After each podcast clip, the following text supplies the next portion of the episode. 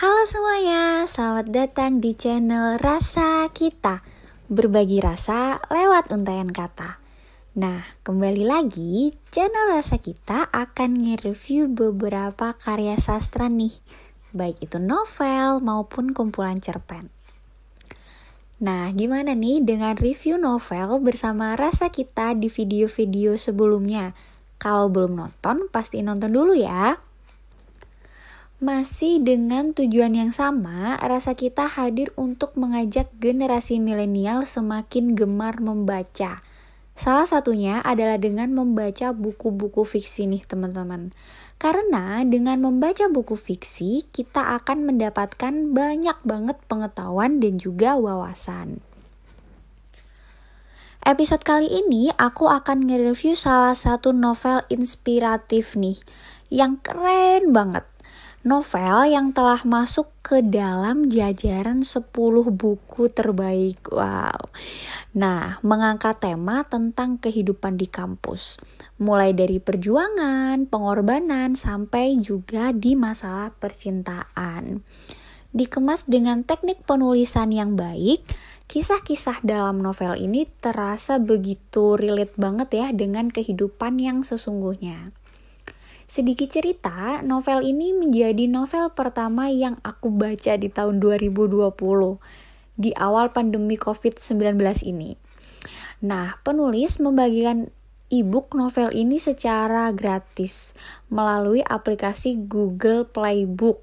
Jadi, aku mau ngucapin terima kasih banget ya buat penulisnya. Jadi, udah memberikan uh, bacaan secara gratis gitu di masa-masa pandemi yang genting ini juga.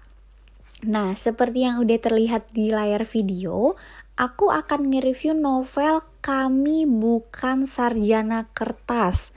Unik gak sih judulnya? Unik banget ya. Nah, seunik apa kisah para tokohnya? Oke, langsung aja kita mulai reviewnya. Novel berjudul Kami Bukan Sarjana Kertas merupakan novel berseri pertama karya penulis bernama Jombang Sentani Hairen atau yang dikenal dengan nama pena JS Hairen.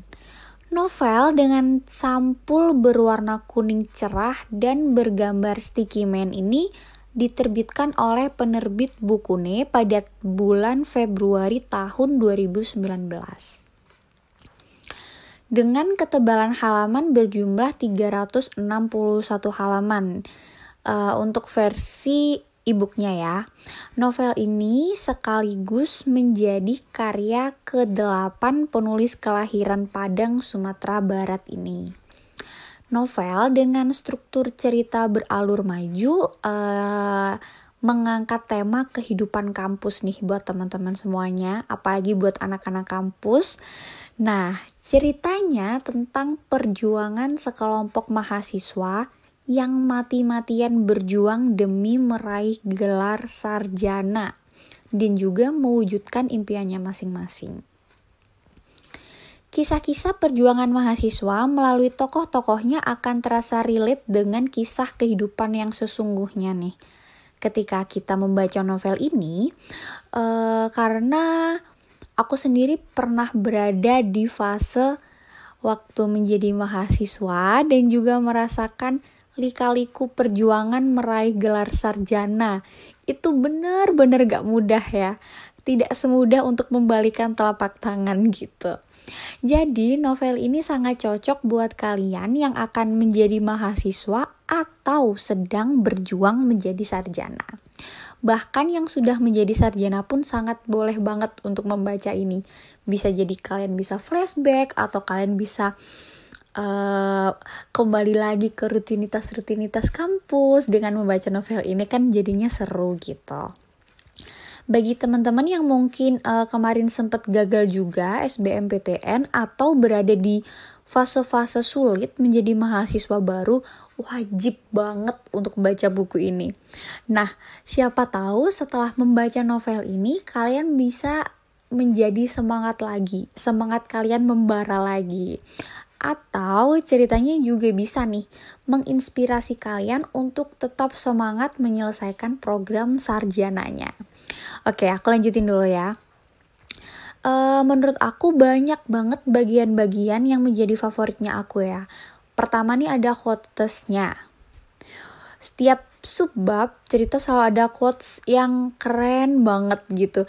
Yang mencerminkan isi dari cerita yang dikisahkan.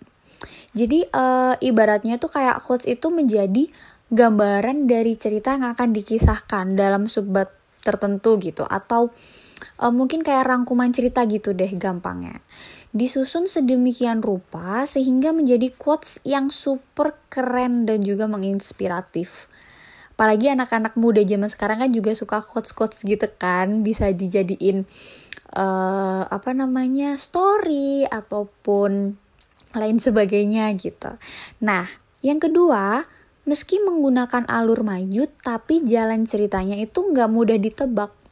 Karena karakter dari setiap tokohnya yang begitu kuat dan memiliki efek kejut yang tidak terduga. Coba bayangin di setiap babnya. Jadi itu yang bikin aku suka ya.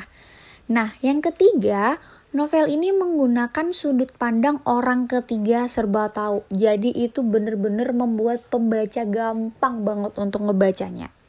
Yang menghadirkan tujuh tokoh dengan ruang bercerita masing-masing.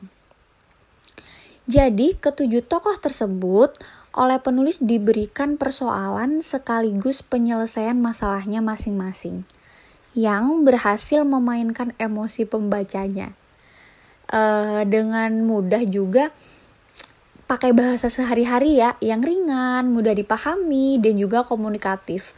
Itu menjadi nilai plus dari novel ini. Jadi nggak berat kalau kalian ngebaca itu pasti bisa langsung paham, nggak usah bolak-balik lagi bahasanya atau balik lagi babnya dan lain sebagainya gitu nggak perlu.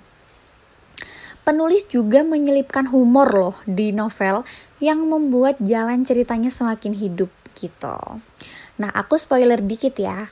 Salah satu tokoh yang bernama Ogi menjadi tokoh utama favoritnya aku banget. Nah, kenapa? Karena e, diceritakan Ogi ini tuh salah satu mahasiswa yang hanya modal nekat deh pokoknya untuk meraih mimpinya melalui bangku perguruan tinggi.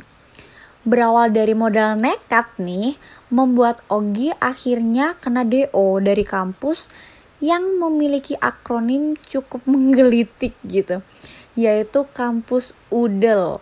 Apa kepanjangannya? Nah, silakan diceritakan langsung ya dengan membaca novel kuning ini. Oke, aku lanjutin lagi. Sebelum di DO, Ogi sempat frustasi banget.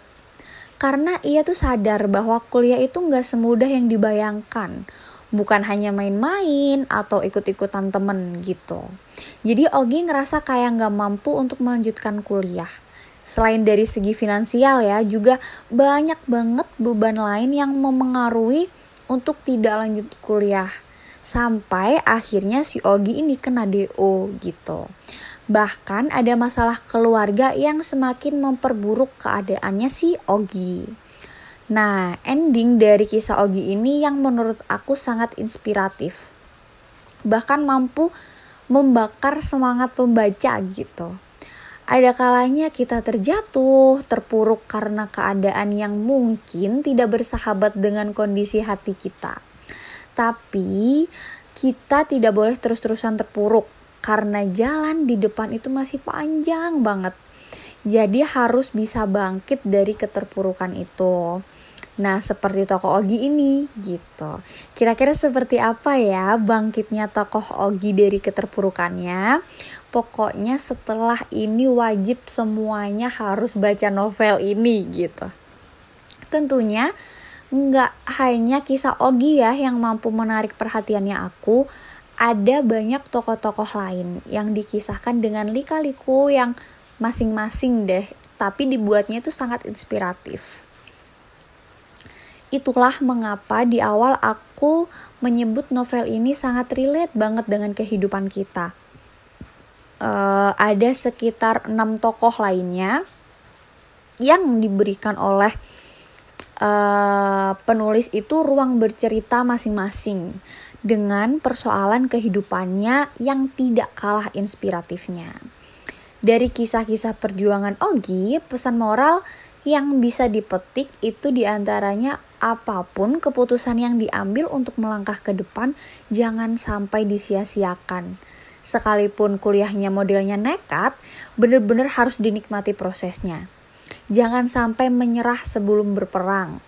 Jangan juga melukai hati orang tua yang udah susah payah banget untuk ngebiayain kuliahnya kita. Jadi kalau kita udah niat mengejar mimpi harus bener-bener dikejar sampai berhasil menggenggamnya gitu. Jangan setengah-setengah.